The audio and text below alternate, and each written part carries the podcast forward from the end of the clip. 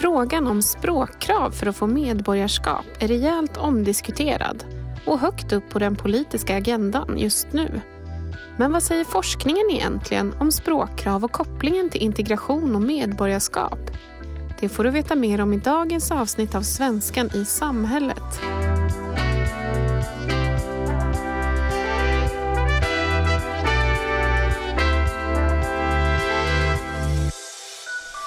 2020 blev ungefär 80 000 personer från andra länder svenska medborgare. Och knappt 90 000 uppehållstillstånd av olika slag beviljades. Att de som kommer till Sverige för att leva här ska lära sig svenska så bra som möjligt, det är helt politiskt okontroversiellt. Det är något som gynnar individen och samhället i stort. Så långt är alla överens. Men är det ett bra eller dåligt förslag att sätta språkkunskaper som villkor för medborgarskap? Det finns det delade meningar om. Och nu när detta spelas in så är språkkrav för permanenta uppehållstillstånd och krav på språk och samhällskunskap för att få medborgarskap förslag som varit ute på remiss. Och den här podden ska belysa vad forskningen säger om att koppla ihop språkkrav och medborgarskap. Frågan är dels att göra med synen på språk och andra språksinlärning och dels med synen på medborgarskap och integration. Med oss på Språkrådet i Stockholm så har vi Fanny Forsberg Lundell, professor i franska vid Stockholms universitet. Och du har forskat om andra språksinlärning och är också författare till rapporten Krävande krav. Vad ska språkkrav vara bra för? Det är en forskningsöversikt som skrevs på uppdrag av Timbro. Välkommen Fanny! Tack så mycket! Och med oss på distans från Malmö har vi Peter Bevelander. Du är ekonomhistoriker och professor i internationell migration och etniska relationer på Malmö högskola. Du har studerat medborgarskap och språkkrav utifrån politiskt, sociologiskt och ekonomiskt perspektiv. Och du satt också som expert i utredningen Krav på kunskaper i svenska och samhällskunskap för svenskt medborgarskap. Så välkommen Peter. Tack så mycket. Och jag som leder samtalet, jag heter Maria Berlin. Jag är språkvårdare i svenska på Språkrådet. Jag tänkte att vi ska börja lite brett och allmänt om varför det här är en så omdiskuterad fråga. Många väljare och politiker är positiva. Nästan alla språkforskare är negativa. Och vad är det då forskarna vet som allmänheten inte vet? Om vi börjar med dig Fanny. Ja, jag tycker att det är en eh, jättebra fråga att börja med. För det var också det som faktiskt var min egen utgångspunkt när jag började skriva på den här rapporten som du nämnde för Timbro. Eh, att jag såg i debatten att eh, det fanns en väldig enighet bland språkforskarna. Jag är ju själv språkforskare men har inte sysslat specifikt med språkpolicy och blev lite förvånad över att det kunde finnas en sån här enighet rådande en policyfråga. Det är inte en enbart vetenskaplig fråga ju, utan det är en policyfråga. Um, men om man tänker då, du säger vad vet de som eh, allmänheten eller politikerna inte vet? Jag tror att en sak som språkforskarna vet, eh, det är att man måste verkligen skilja på det här med att, som du sa, det är önskvärt att alla lär sig svenska så bra. Och på effekterna med ett språkkrav. Att det är ju inte säkert att bara för att man ställer upp ett språkkrav så kommer man nå de här önskade effekterna. Eh, och att språkforskarna vet att det förmodligen att effekterna inte är så tydliga eh, som man eh, skulle kunna tro, som jag tror att allmänheten tror. Ehm, och att det finns många andra omständigheter som påverkar om man kommer att kunna lära sig språket på en, på en bra nivå eller inte. Eh, däremot så tror jag också att det är så att forskarna verkar inte acceptera det här symbolvärdet med eh, språktest för medborgarskap eh, som allmänheten och politikerna mer allmänt verkar acceptera. Eh, Peter, du var väl med och gjorde en studie som visade att majoriteten av både infödda och invandrare i de eh, nordiska länderna eh, tycker att det är ett legitimt krav att ställa språkkrav för medborgarskap. Då. Eh, medan när man läser de studier som bedrivs inom språkvetenskap och som har en ideologisk inriktning så är man kritisk mot det här symbolvärdet. Um, så jag tror att det finns både sammanfattningsvis så är det väl att man vet kanske mer om att effekterna av språkkrav inte är så goda som man skulle som kanske allmänheten hoppas på. Men sen har man också en annan ideologisk hållning eh, gällande det här symbolvärdet än vad eh, en del av allmänheten och politikerna har. Eh, så det är där jag tror att det skapar en ganska stor diskrepans. Vad tror du Peter? Ja, man kan väl säga att um, allmänheten tror nu att um, de vet nog inte riktigt eh, dels att eh, alla invandrare inte blir medborgare eller vill inte bli medborgare. Så det är en del av, av problematiken. Man tror att alla är medborgare eller vill bli medborgare. Och det, det är en faktor. Så jag menar, forskning är en fråga varför eh, väljer vissa att, att naturalisera och andra inte, bland annat.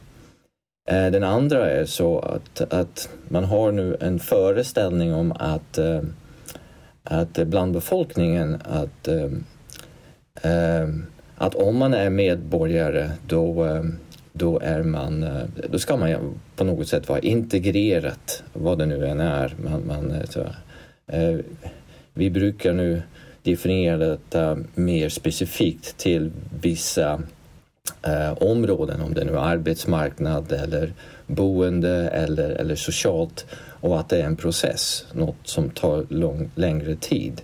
Och det med medborgarskap, ja det gör man då efter, i Sverige i dagsläget efter fem år men det finns andra länder som har många längre period innan man kan söka medborgarskap. Så det, det förväntas där att den här integrationsprocessen på något sätt tar längre tid.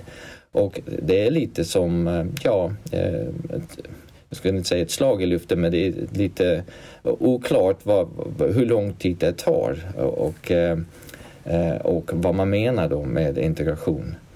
Men de flesta medborgare har då att, eh, har nu en, en eh, eller befolkningen har nu en idé om att, att vissa regler ska gälla. Då gjorde vi då, en, vi ville veta detta och då studerade vi detta i, i de nordiska länderna, i Danmark och Norge.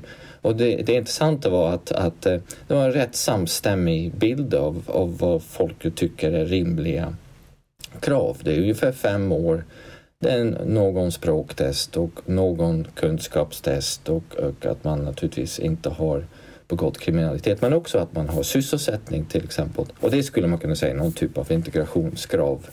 Och då kan man säga att Sverige har då plötsligt väldigt liberala regler för vi har inga krav och eh, i Danmark har man väldigt restriktiva regler och sitter man också lite fel. Så ungefär Norge som hamnade ungefär på, på genomsnittet som, som kunde man säga är, är då den rätta nivån enligt vad folket tycker. Eh, men samtidigt är det så att, att hela idén med medborgarskap och ändringar av regler är någonting som har pågått i, i en 20-25 års period i Europa och där då vissa forskare menar att, att det är bra att vi fått mer tydlighet i detta så att det finns eh, att man sätter upp vissa regler så människor kan förhålla sig till detta och att det tidigare har varit lite luddigt vad som eh, krävdes för att bli medborgare. Och det andra så att säga tycker att, att de här kraven eh, är eh, samtidigt eh, uteslutande på något sätt för vissa personer helt enkelt när, i och med att de kan vara rätt så krävande, till exempel i Danmark där man då inte klarar, eller där stora delar av befolkningen, eller invandrarbefolkningen inte klarar av detta. Det har ju också utretts tidigare tänker jag. På 1990-talet så gjorde man en utredning och kom fram till att man inte skulle ha språkkrav för medborgarskap. Och sen var det också i 2012 års medborgarskapsutredning där man också kom fram till att slopa språkkrav, just av de skäl du nämner. Men nu så går man framåt i den här frågan och vill utreda hur testet ska införas snarare än om det ska införas. Så det har ju verkligen politisk medvind då. Varför har det blivit så? Men det är svårt att exakt säga varför det blir så men det, dels är det om man ser till den svenska invandrarbefolkningen, den har ökat markant. Eh, hade vi en peak på 1970-talet på 80 000 personer 1993 på 90 personer så det är enskilda år som vi hade en stor invandring. Det sista decenniet ligger vi över 100 000. Så vi har verkligen förändrats, eller vi håller på att förändra samhället när det gäller invandrare. En del av dessa invandrare, de har relativt svårt att komma in på arbetsmarknaden och i samhället i stort. Ehm, dels för att det är många och dels att de har kommit eh, som flyktingar och det vet vi generellt att de har lite längre tid på sig för att komma in i samhället. Ehm, och det gör att eh, det syns mer, det uppfattas som ett problem i större utsträckning, det, det fokuseras mer på i media och så vidare. Och eh, det har naturligtvis också lett till att den, eh, det finns en... Eh, vi, vi har fått de politiska möjligheten i dagsläget. Vi har fått en, man skulle kunna säga en invandringsfientlig parti som fokuserar väldigt starkt på problem vad gäller invandring. Ehm, men det är inte bara det. Jag menar, redan på eh, början av 2000-talet var det, var det redan ett förslag i, i den politiska debatten av Lars Leijonborg eh, innan valet eh, på språkkrav. Men, men det, nu är det möjligt helt enkelt. Januariavtalet och de politiska förändringar som vi har haft och har fått här i Sverige har nu helt enkelt öppnat upp för, för möjlighet att ändra på detta.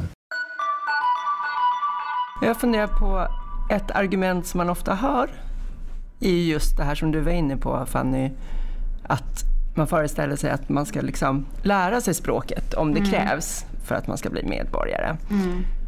Och då funderar jag på, finns det någon forskning om det? Alltså blir det så att man lär sig språket bättre då? Vad jag har kunnat se så finns det ingen forskning inom andra språksinlärning som rent kvantitativt skulle kunna visa eller belysa ens, alltså undersöka om det är så att de här språkkraven för medborgarskap skulle leda till att man lär sig bättre eller att man blir mer motiverad eller något sånt. Utan det som man har sett är ju att antalet medborgars, beviljade medborgarskap har gått ner i länder som till exempel Danmark där man införde en hög kravnivå. Att folk når helt enkelt inte upp till kraven. Eh, sen tycker jag att det är svårt att veta vad det här skulle, liksom, vad, det, vad det ger för konsekvenser eh, på lång sikt. Eh, men det man har kunnat se här och nu är ju att i de länder där man har infört krav så har, har andelen medborgarskap som beviljats gått ner. Ehm, och det, det, man måste ju fundera på vad det beror på då. Liksom. Handlar, är, är motivationen en komponent eller handlar det om de här individernas tidigare eh, utbildningsbakgrund, deras tidigare språkkunskaper, handlar det om tillgång till undervisning, handlar det om boendesegregation. Det finns ju många sådana faktorer som påverkar och, och jag menar, vad jag kan se liksom i Sverige idag, där vi har som, som, som Peter, Peter säger, liksom, vi har haft en kraftig ökning av invandringen och många hamnar i boendesegregation och social segregation. Då finns det ju ganska små möjligheter ibland att liksom använda svenska så att träna sig på svenska. Eh, och det räcker inte bara med undervisning utan man måste ju använda språket. Eh, så att jag, jag skulle tro att även om det skulle för vissa individer kunna vara en motiverande faktor så är förutsättningarna eh, inte särskilt bra i dagens Sverige för att lära sig svenska om man kommer hit nu. Nej, och då funderar man ju på just kravnivån. Ni nämnde ju mm. båda Danmark, att de har höga krav. Mm. Eh, och det här förslaget ligger ju i närheten av det. Medan om man jämför med, jag såg USAs språktest för medborgarskap, är ju väldigt låga krav eh, i jämförelse. Finns det liksom någon nivå som skulle vara lämpligare än någon annan för att klara av att vara medborgare? Så att säga? det finns helt enkelt olika nivå på språkkrav eller andra tester i olika, ja, för olika länder för medborgarskap. Och, eh, det beror lite på vad, hur man anser då, eh, i dessa länder när eh, integrationen ska börja, skulle man kunna säga. Ser man det som en slutpunkt eller ser man det som en startpunkt? Och i Sverige har man då haft utgångspunkten att när man blir medborgare, det är då man kan, eh, kan starta sin integration helt enkelt. Det är då man är med i, i samhället. Och där då andra länder haft det som en, en eh, slutpunkt, en belöning. Och det är, jag tror det är väldigt viktigt i det här sammanhanget för att, för att ska, ska vi nu byta den här utgångspunkten eller det, för vår eh, medborgarskapspolitik då, då, eh, då förändras också så att säga den här filosofin som vi har haft eh, sedan länge. Får jag komma in där med en grej? För jag tycker att det här, ja, det här tycker jag är så intressant. För att det är därför som, beroende på den här synen på medborgarskapet som har funnits eh, i Sverige, att medborgarskapet i sig leder till integration, så kan man säga då, som man ibland hör i debatten, att språkkrav leder till sämre integration. För då har man ju då sett i vissa länder att det blir färre medborgarskap och alltså skulle integrationen bli lidande av det. Men då kommer vi in på det här som Peter också tog upp, att vad är integration? Eh, pratar vi ekonomisk integration, pratar vi social integration eller pratar vi integration bara lite mer allmänt och vagt som att man skulle kunna få det genom ett medborgarskap och på, då, på, något, sätt, på något sätt införlivas. Det, där, det är därför som det också kan bli så förvirrat i debatten. För att vilken typ av integration pratar vi om? Men jag tror att när man hör det här med att ja, medborgars, eh, språkkrav för medborgarskap kan leda till sämre integration Eh, då är det det här som man syftar på, som Peter var inne på, att man har haft en tanke om att genom att få medborgarskap så blir man också mer integrerad. Eller hur? Eller håller du med, Peter? Ja, ja precis. Och, och frågan är eh, hur man, eh, hur man ska studera detta. Så jag menar, det har vi försökt då i, i eh, en rad studier där man, där man följer individer över tid. Och då ser vi att redan innan, så att säga, innan man kan bli medborgare, så de åren innan, då ser vi att det finns redan eh, grupper som, som blir eh, som integreras bättre, som får ett arbete, får högre inkomster över tid. Och sen har du eh, eh grupper som, som inte eh, integreras på samma, i samma takt. Och då visade det sig sen att, att eh, en hel del av dem som integreras bra redan i början, det är de som blir medborgare. Så eh, då blir det också frågan om vad har själva medborgarskapet för betydelse? Så tidpunkten kan man säga, eller är det någonting som, som vi kallar inom ekonomin, eh, ekonomisk forskning för att det finns en selektion redan från början bland människor. Det är de som investerar kanske i språk, det är de som investerar i i andra kunskaper som leder till arbete och bättre inkomster. Och sen tar man medborgarskapet på vägen helt enkelt. För, för i Sverige är det så att det, det kostar ingenting i princip. Det, det, det är en, en, liten summa och, och men inte några större krav. Där man då i andra länder plötsligt sätter man upp eh, relativt höga krav och då blir det plötsligt ett hinder som man måste ta. Eh, och det leder då, och det kunde vi väldigt tydligt se i den forskningen som också är med i utredningen, att det, det, det minskar då antalet som vill bli medborgare eller kan bli medborgare helt enkelt för att kraven är så höga. Men det tar också mycket längre tid för, för personer för att kunna uppnå de här kunskaperna. Så, så det finns en, bakom de olika politiska filosofierna som, som olika länder har finns det då också en, en idé om att, att eh, när man väl inför det då kommer det att ta, längre tid eh, och, det är väldigt tydligt här. Så eh, man måste vara väldigt försiktig när man säger leder till någonting. Gener ja, för det var min fråga. Finns det någon forskning som tyder på att just de här språkkraven för medborgarskap då skulle påverka Alltså arbetsmarknadsintegration eller social integration eller Ja, det, det, man, man, kan väl säga att det generellt sett så om, om man studerar på all forskning som har gjorts både gjort med så kallad tvärsnittsdata och med longitudinella data, då finns det då en, en viss eh, effekt skulle man kunna säga för de som kommer som flyktingar från länder med, med låg eh, bruttonationalprodukt, så utvecklingsländer helt enkelt. Och där kan man tänka sig att där finns det då en, en eh, behov av att så snabbt som möjligt bli svensk medborgare oavsett. Även i länder som, som Danmark där kraven är högre. Eh, för att för dessa personer är själva medborgarskapet så viktigt. Men man måste också tänka sig att ett svenskt, ett danskt, ett norskt medborgarskap, så att säga, de är högattraktiva medborgarskap helt enkelt. Du, du, du, du får inte så mycket gentemot själva så att säga eh, permanent uppehållstillstånd. Men däremot är det, eh, vi är trygga länder, så bland medborgarskapsforskare då, då anses de nordiska länderna ha väldigt hög kvalitet och då blir det attraktivt också för människor att ha det som kommer från länder där de har en mycket låg kvalitet på sin medborgarskap.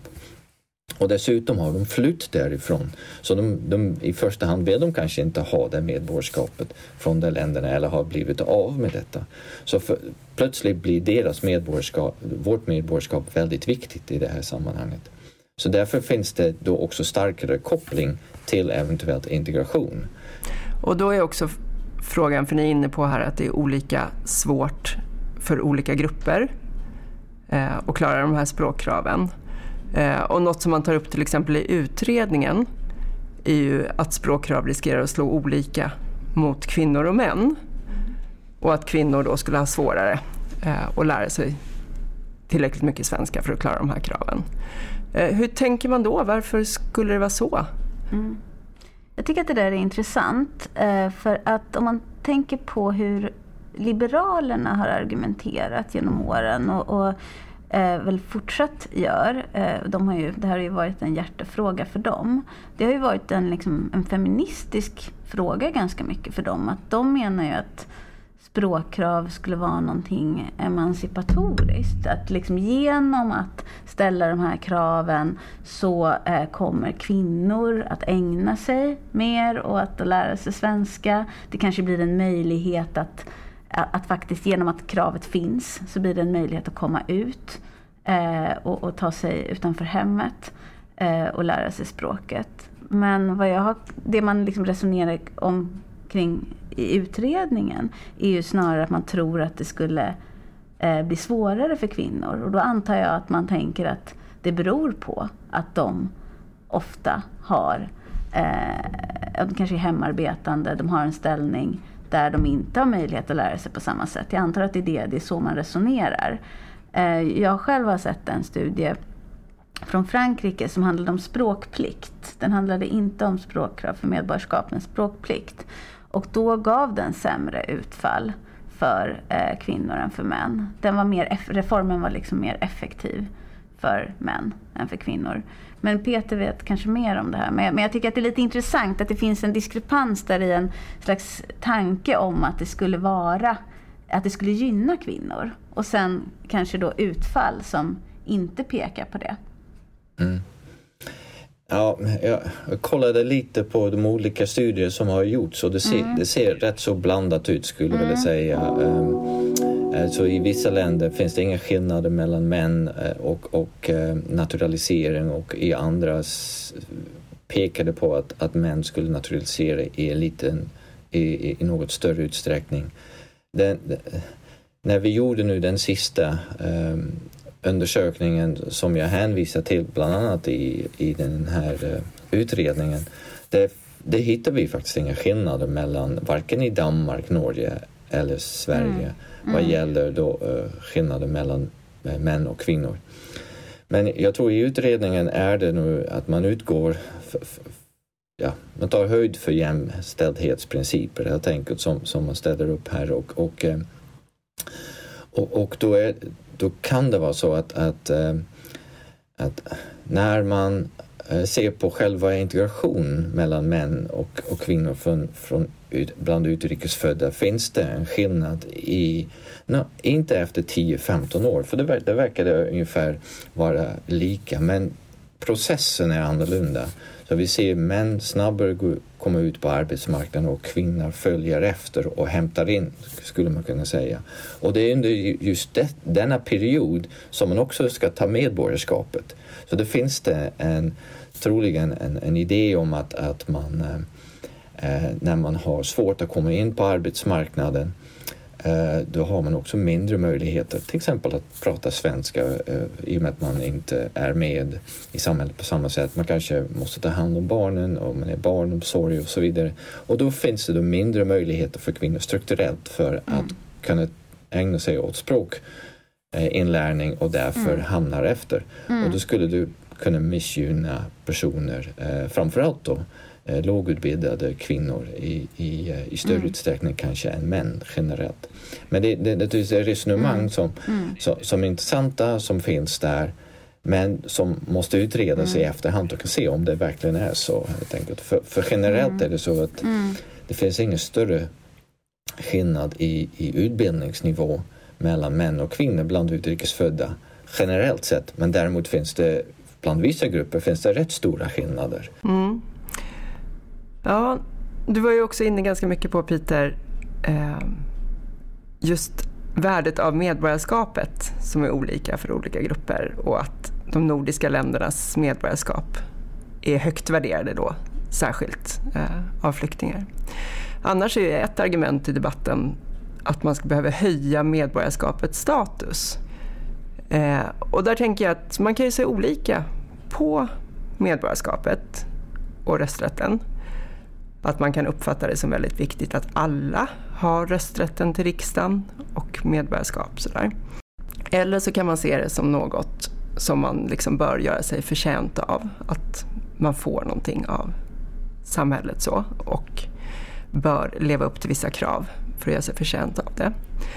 Eh, och om vi liksom går tillbaka hela vägen till början där med den här förändringen där språkkrav tidigare var otänkbart och man förkastade det efter två utredningar och nu så ska det införas. Tror ni att synen på medborgarskapet har förändrats i Sverige? Ja, det är en, som sagt, det är ingen, ingen enkel fråga. Um, när man ehm, um, 1975, och det är länge sedan nu, uh, införde då uh, de mer liberala kraven, även om det fanns då någon typ av språkkrav, även om den inte eh, var så stark och, och den skulle eh, personer som ville bli medborgare skulle göra någon, någon typ av eh, eh, samtal med en tjänsteman, tror jag, på Migrationsverket eller eh, för, för, att se om personen i fråga eh, kunde svenska. Eh, det det finns en historia om eh, Cornelius Vreeswijk. Ehm, också en landsmän till mig faktiskt. som eh, faktiskt gav upp till slut för att han tyckte att han förtjänade medborgarskapet eh, utan det här språkkravet men han fick inte det då. Ehm. Men det, det, då ändrade man reglerna dels genom att, att sänka antalet år från 10 till 5 för, för icke-nordiska medborgare för nordiska medborgare från 52 helt enkelt för att ge möjlighet till, eh, till snabbare egentligen politisk integration och möjlighet till att kunna rösta i riksdagen och så vidare. Men även ändrade man då också reglerna för de som inte var medborgare, att de hade rösträtt i kommunal och, eh, och eh, Eh, val. Så, eh, där, eh, då hade man en annan eh, tanke att man behövde så att säga, inkludera så stora eh, grupper som möjligt i samhället. Och jag tror att, att med tiden och med den starka invandringen har det successivt förändrats. Och, och äh, återigen hänvisa till eh, Eh, och det är den, den studien vi gjorde där vi frågade personer vad tycker ni är rimliga krav och men då, då kom det då fram att det var med fem år var var okej okay och, och eh, någon, eh, en litet språkkrav och, och, men även kunskapskrav och sysselsättning var, var, var, rimliga krav. Men däremot att ha fler medborgarskap var inget problem till exempel. Så, så, så det, det, är lite jag tror att det har Eh, förändrats en del. Men, jag, men samtidigt, världen förändras och, och eh, det, det, det, har också, tror jag, en påverkan hur vi, utifrån hur vi ser på det. Vi, men har inte liksom det här med språkkrav för medborgarskap och nu ju i dagarna också eh, språkkrav för permanent uppehållstillstånd. Är inte det väldigt mycket en symbol för att synen på migrationspolitik har förändrats? På något sätt tycker jag att det här med, med språkkrav blir någon slags det blir en symbol och det blir en konkret reform att försöka ta till eh, som egentligen är en reaktion på, eller ja, ett utslag av att vi ser, vi har haft en migrationskrig. vi ser en sån ökad migration i världen och vi har ett helt annat politiskt läge när det gäller de frågorna i Sverige och på många andra håll i världen också för den delen. Men att liksom, det, jag ser det ganska mycket som, som det. Kanske inte så mycket en förändrad syn på medborgarskapet utan det är mer att det handlar om att vi har en annan syn nu på, på migration. Och då beskriver du språkkraven som en symbolfråga mm. med ett symbolvärde, ja. signalvärde kanske. Mm. Absolut. Och sen så det här med språkkrav för permanent uppehållstillstånd. Det blir ju inte bara en, en symbolfråga utan det blir ju ett sätt att reglera immigrationen. Att kunna att på något sätt, sätt ha någon, någon form av kriterier som man eh, begränsar migrationen med. Mm, det är ju ganska stor skillnad mm. på de två. Mm. Att, till, ja, till, till en viss del är det liksom anpassningen vi har gjort när det gäller flyktingpolitik mm. till någon typ av europeisk nivå. Mm. Då blir det väl även i, när det gäller då medborgarskapskrav nu mm. att det, att det blir också en, en, en anpassning till det. Mm. Eh, så att vi inte skiljer allt för mycket med, när det gäller andra länder. Ja, jag tror jag får tacka er där. Men det är, liksom, det är större än språk och det är kanske också större än mm. Sverige och medborgarskap. Det är stora eh, rörelser. Mm, tack så hemskt mycket Fanny Forsberg Lundell och Peter Wevelander. Tack för att ni kom. Tack, Tack så mycket. Tack. Frågelådan. Välkommen Jenny Spets, språkpolitisk utredare på Språkrådet. Tack så mycket. Nu när Peter och Fanny pratar om det här eh, så menar de att språkkrav kanske inte primärt handlar om språk och språkinlärning utan snarare om andra politikområden, främst migration. Men språkpolitik är ju vårt område. Och om det blir någonting av det här förslaget eh, så har vi en språklag. Och hur skulle det här förslaget förhålla sig till den? Ja, eh, språklagen säger ju att eh, det är det allmänna eh, som svarar för att den enskilda ges tillgång till språk så som det står i språklagen. Eh, och eh, om man skulle ställa då krav på språkkunskaper så är det inte så att det kanske ändrar det grundförhållandet. Det är ju fortfarande det allmänna som har eh, det här ansvaret formellt sett. Men i praktiken eh, så skulle ett språkkrav göra att den enskilda får ta ett större ansvar. Därför att eh, eh då, då, då, det får ju ganska stora konsekvenser då om man inte når upp till de här kraven. Vad skulle det innebära? Är det liksom att man får köpa privatlektioner eller för att förbättra sina chanser att klara detta? Ja, eh, vi kan ju egentligen bara spekulera i det just nu men det skulle man kunna tänka sig att eh, man söker sig till privata utbildningsvägar och liknande för att eh, förbättra sina chanser. Skulle det omvända också kunna hända att det offentliga bygger ut och satsar mer på Även det scenariot är väl, är väl troligt och det kan vi ju bara hoppas på att det skulle bli så. Det, det ligger ju nu en utredning kring SFI Eh, med en hel del förslag på hur SFI-undervisningen kan ges större resurser och eh, ja, förbättras på olika sätt. Och kan en sån här, kan ett språkkrav driva fram en sån utveckling så vore ju det eh, väldigt positivt och det får vi hoppas på. Mm. Ja, vi får se om det här går Tack. igenom och vilka konsekvenser det i så fall får i Sverige. Ja. Tack så mycket Jenny. Du har lyssnat på Svenskan i samhället, en podd om svenska från ISOFs avdelning Språkrådet. Vill du veta mer om språkpolitik och hur ISOF jobbar med de frågorna? Gå in på vår nya webbplats isof.se.